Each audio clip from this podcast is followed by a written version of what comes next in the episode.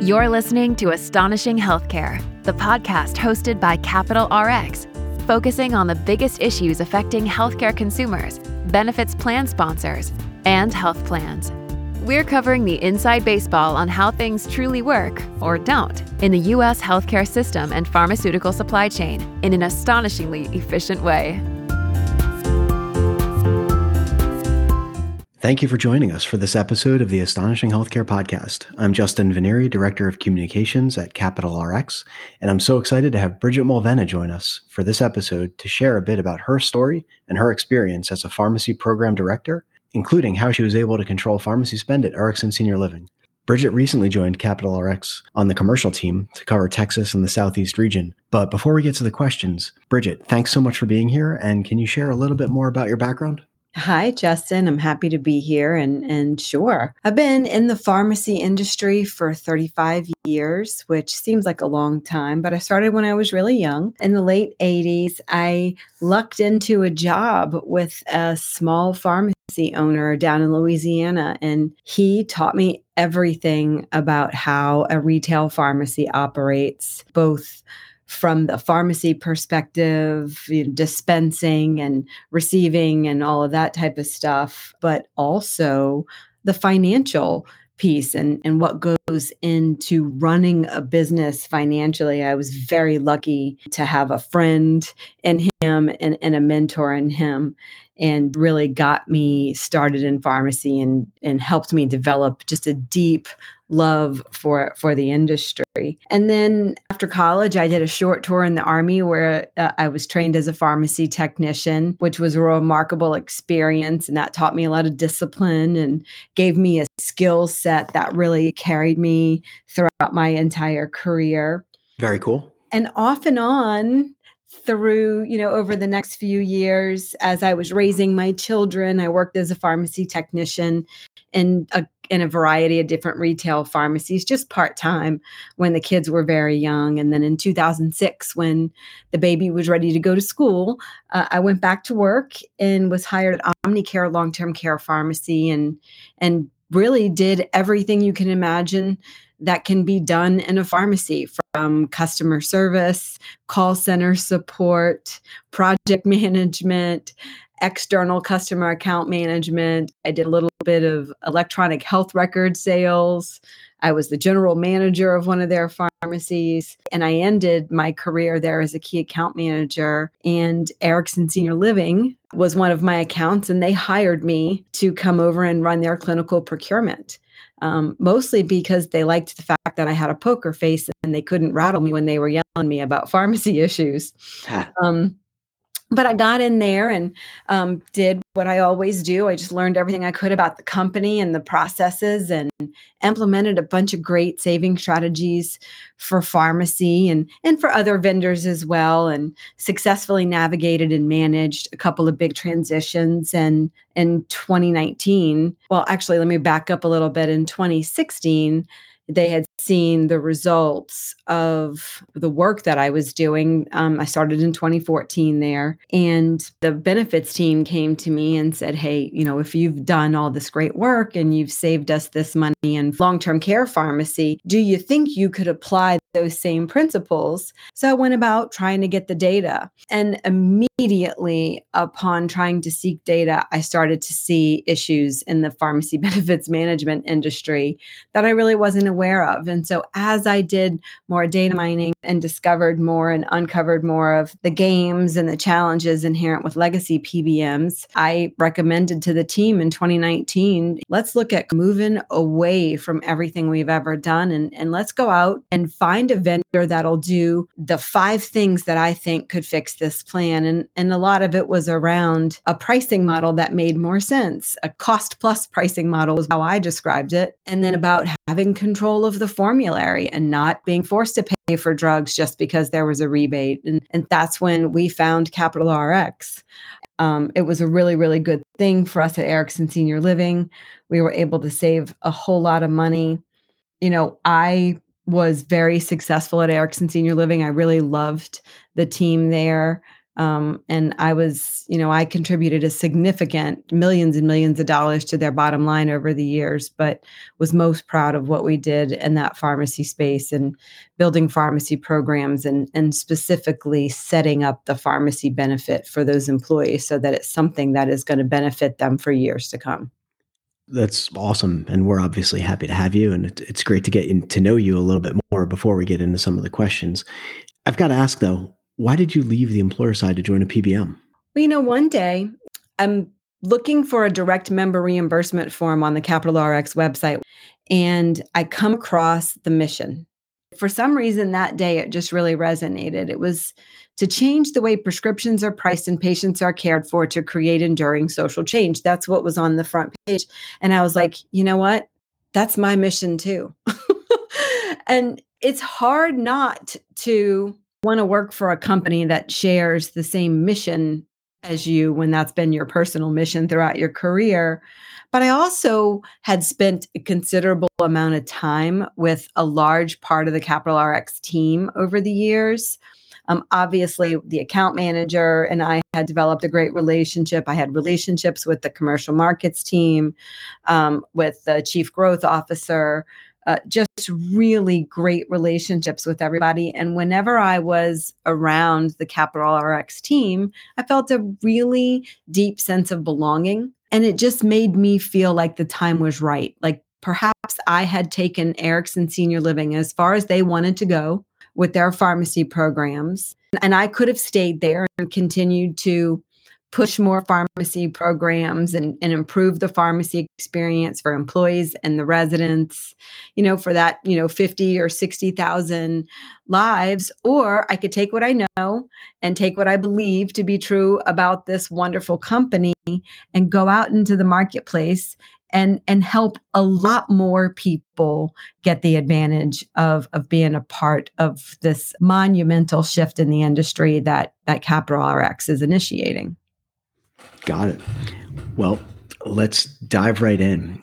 Several surveys toward the end of 2023 showed similar pharmacy cost trend data. I mean, six, seven, eight percent inflation year over year, and expectations for another year of inflation in 2024. We'll include a link or two in the show notes. But my question is why has the management of pharmacy benefit costs been such a challenge for employers and other plan sponsors for so long?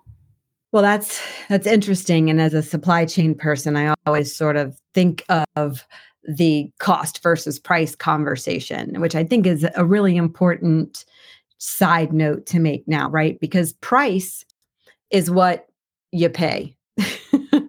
right? Price is yeah. what is what manufacturers set as the cost that goes out to market but cost is what goes into the provision of that product to an end consumer.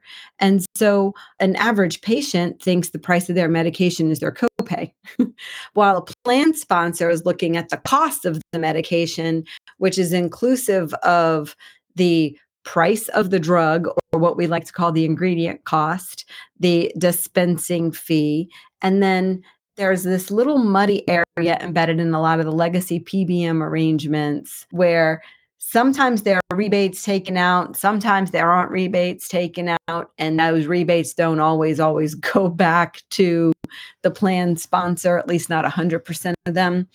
And so it's hard for plan sponsors to manage pharmacy benefit costs because there's no clear and transparent method for them to go back and actually review what those costs are and get a true number. I think what folks probably are doing now is they're contracting with pharmacy benefits consultants or they're using their brokers of record to help because they have a pharmacy practice embedded within or they're going out and they're hiring an actuary and they're having those folks do assessments but it piles more cost onto the plan. And so i think folks need to get educated on on what's happening. They need to insist you know the Co- consolidated appropriations act is actually a huge benefit and a great negotiating tool for plan sponsors to say to their pbms hey we get that you're submitting the data for us and you're submitting it in aggregate, but you've got to give us our data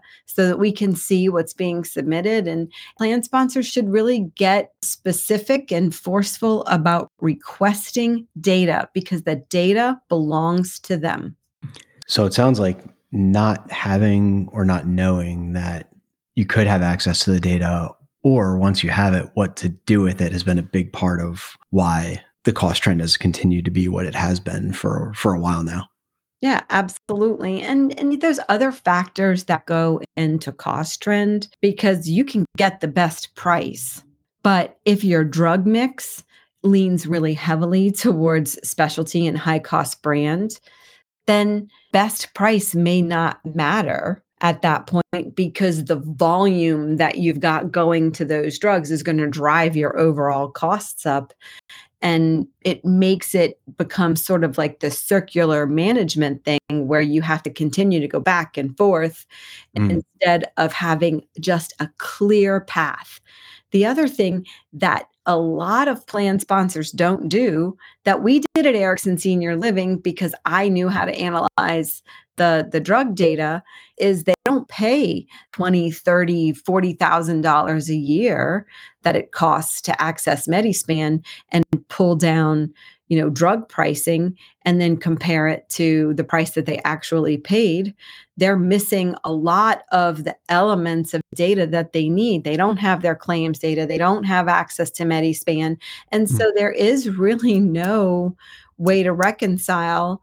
And that's why you've seen like this rise of all of these pharmacy cost management companies that are coming in and they're you know doing this overlay product and they've got five or six pharmacists on staff you know and they're doing this for plans doing audits or whatever to the tune of 30 or 50 or $100,000 a year.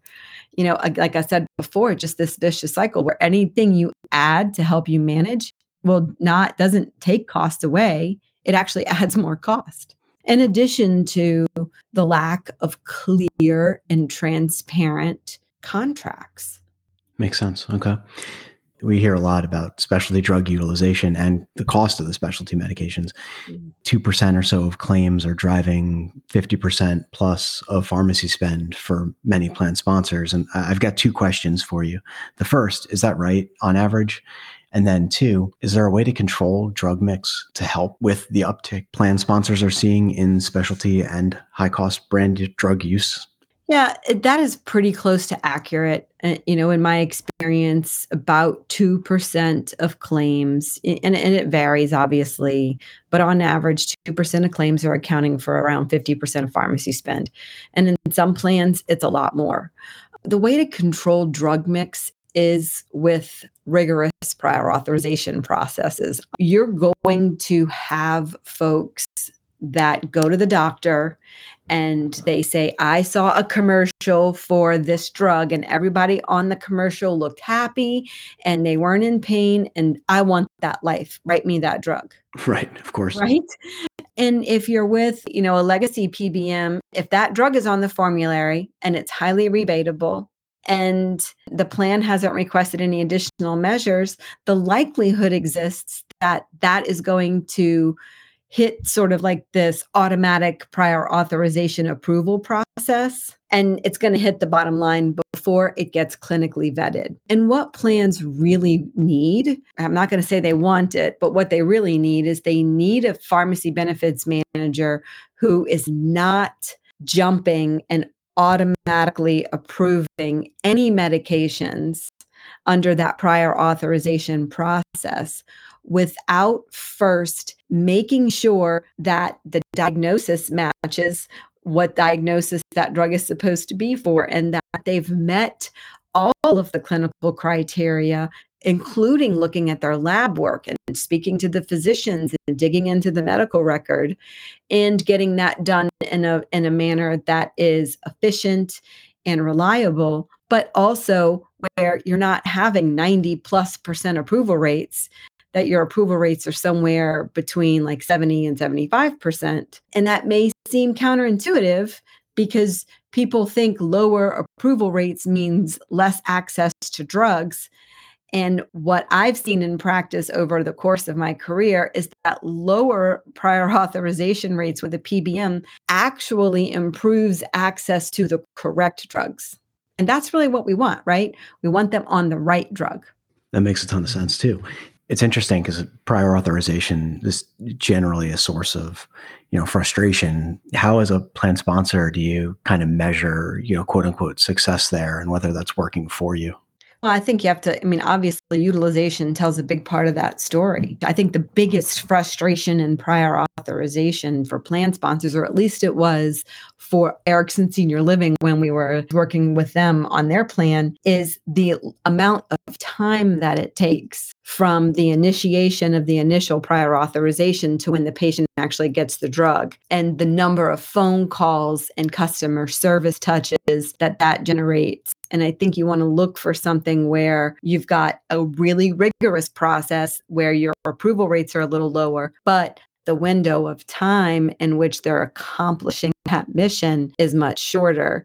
And I think anything more than 72 hours is unfair to patients. And it's also unfair to physicians because you know physicians and providers need to be able to move on to helping all of their patients and customers for that matter because let's face it all patients are also healthcare consumers so that they can take care of all of their patients they need to be able to move on from these things and they need the process to be seamless and so I think a high touch prior authorization process that involves making phone calls and not sending faxes, that involves being more present with the members, the patients at the end of the process, and the physicians, and connecting them all together in the middle. I think that is the thing that really solves a lot of problems for folks. And I don't know of many PBMs that do that or that do it well.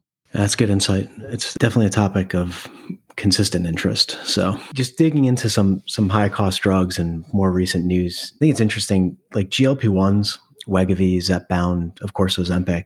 In case someone isn't aware, those are for weight loss and diabetes. They've been a very hot topic since the fourth quarter of 2022, right? I mean, I'll, I'll just ask it this way, Bridget. There, with so many questions swirling about what plan sponsors can or should do about covering these, or what brokers or consultants can do or suggest to help their clients. What are your thoughts generally on covering GLP ones for weight loss, and you know, what conversations do you think plan sponsors should be having? What options can they consider for members? We need to be very considerate of folks that are wanting to use these drugs. And it's because there's an element of desperation when your BMI has gotten to a place where this is your only resource, right? And so they are expensive and there's a lot of questions about safety and stuff like that. I think it's important to consider and to be very aware this is an emotional thing that's happening with patients, the members at the end of the process. They're desperate. They need to lose weight. They believe that their health is going to be positively impacted if they lose weight.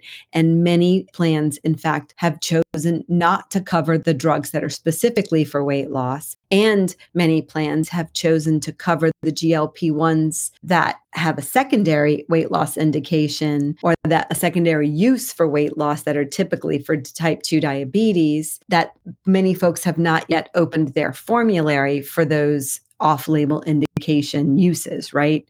And so I think we need to look at the fact that these are expensive drugs. They definitely drive the total cost of care for plans that cover them.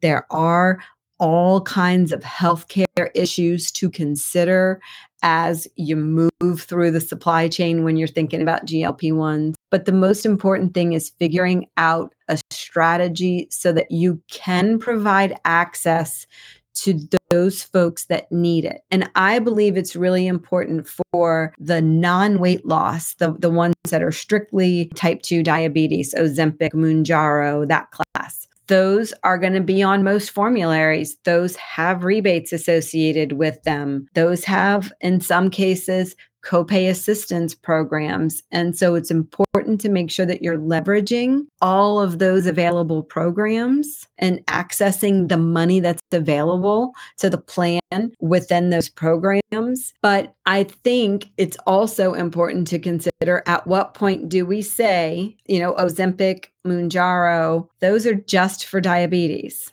And we're going to cover in isolated cases Wegovy and Zepbound instead of doing, say, a gastric bypass. You know, potentially the cost of the drug is going to save on the cost of an exorbitant surgery or try that before you know try the drug to the tune of $1500 a month versus paying $300,000 for a surgery and all the treatment that leads up to the surgery and all the post surgical care, right? And so I think it's about just weighing the risk versus the reward on GLP 1s and listening to members. You know, actually, most plans have call centers, Ask HR, or a call center associated with the plan, or some sort of, you know, nurse utilization management system. And there's mm-hmm. always mm-hmm. somebody that you can call, track how many people are calling and actually asking for the benefit. If you're covering 10,000 people and you've gotten five phone calls about weight loss drugs, it might not be a problem.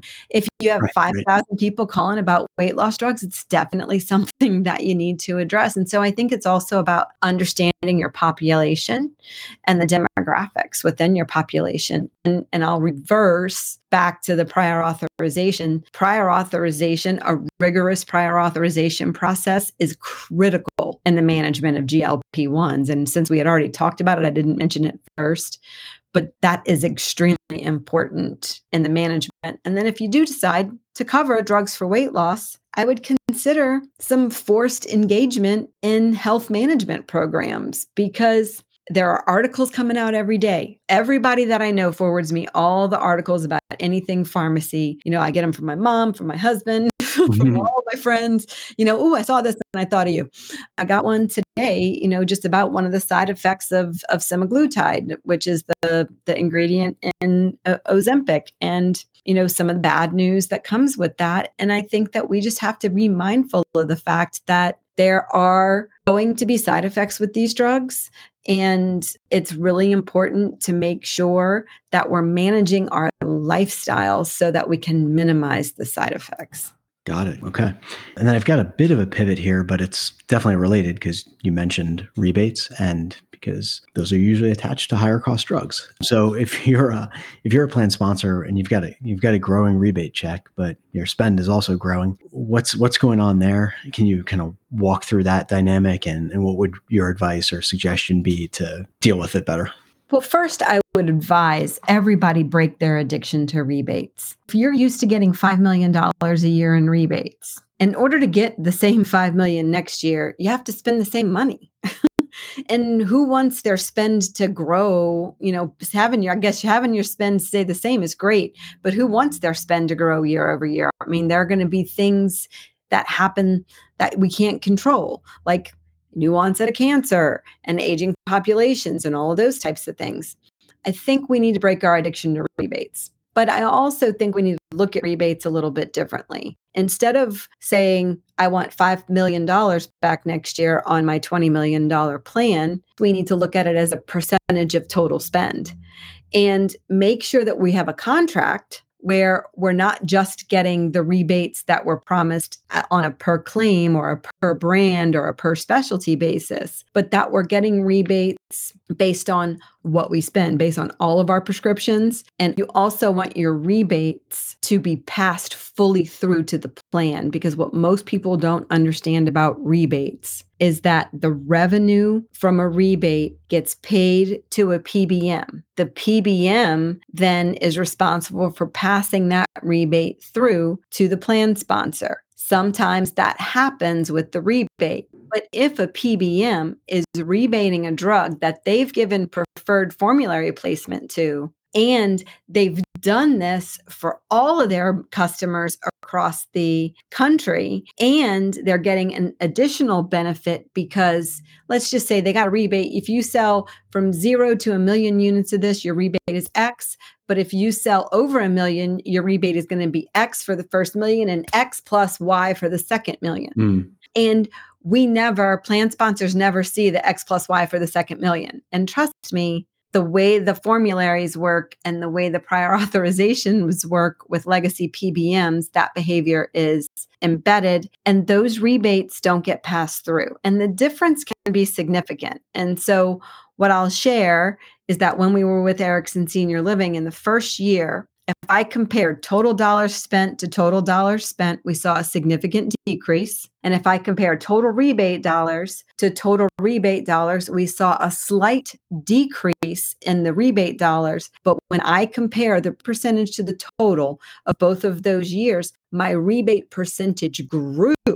Oh, interesting. In, in, the second year as a percent of total spend because I was getting 100% pass through of rebates. So it's all about how the contract is written and how rebates are defined. And and I think that one of the best things I'm seeing happening right now is proposals that include an all RX rebate guarantee. But basically you say we're going to we expect your rebate to be this and based on the scripts that you spent last year your your rebate guarantee is this.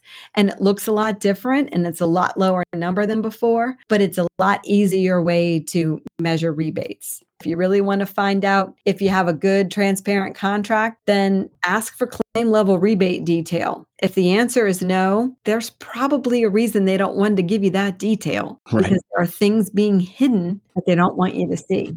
Well, this has been amazing, Bridget. Thank you so much. Um, one last question. Given your experience and our discussion today and the title of the podcast, I've got to ask what's the most astonishing thing you've seen and can share with listeners? Well, honestly, the most astonishing thing that I've seen you know, and now as a Capital RX employee, it's a little interesting because it's my job to go out and talk about this and sell this. But part of my sales pitch is going to be, you know, when I was a Capital RX customer, our team worked together. We went out to the marketplace. We did an RFP. We searched for the best PBM. We thought it was Capital RX and we selected them. We implemented on January 1st, 2021. And I monitored spend every two weeks I would watch the invoices flow in. I would track it on a spreadsheet. I had some visibility into utilization, which is a totally different conversation. But none of that mattered because it really looked good in the beginning because of the difference between the pricing. What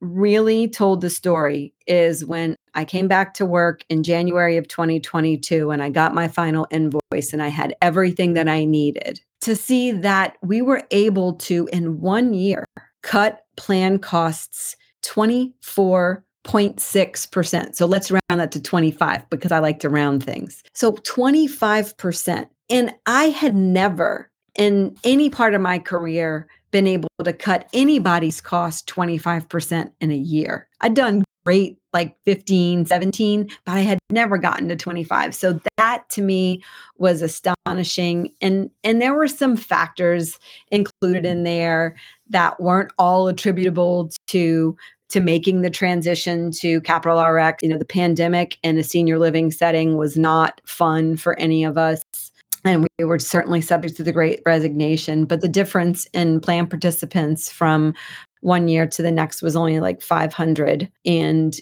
quite frankly that didn't impact our utilizer numbers because your utilizers tend to be the same people year over year. But really a lot of that savings was attributed to more transparent pricing and a better rebate arrangement which allowed for a guaranteed pass through of 100% of all rebate revenue. Well that, certainly is an astonishing amount of savings. And, and with that, all I can say is thank you, Bridget, so much for joining us today and sharing your experience and thoughts. Thank you, Justin, and I will see you soon. Thank you for listening to Astonishing Healthcare by Capital RX. Head over to cap-rx.com slash insights and visit the podcast section for show notes and other relevant content. If you liked this episode, be sure to subscribe so you don't miss the next one. And definitely share the link to the show with your network if you enjoyed it. Have a great rest of your day.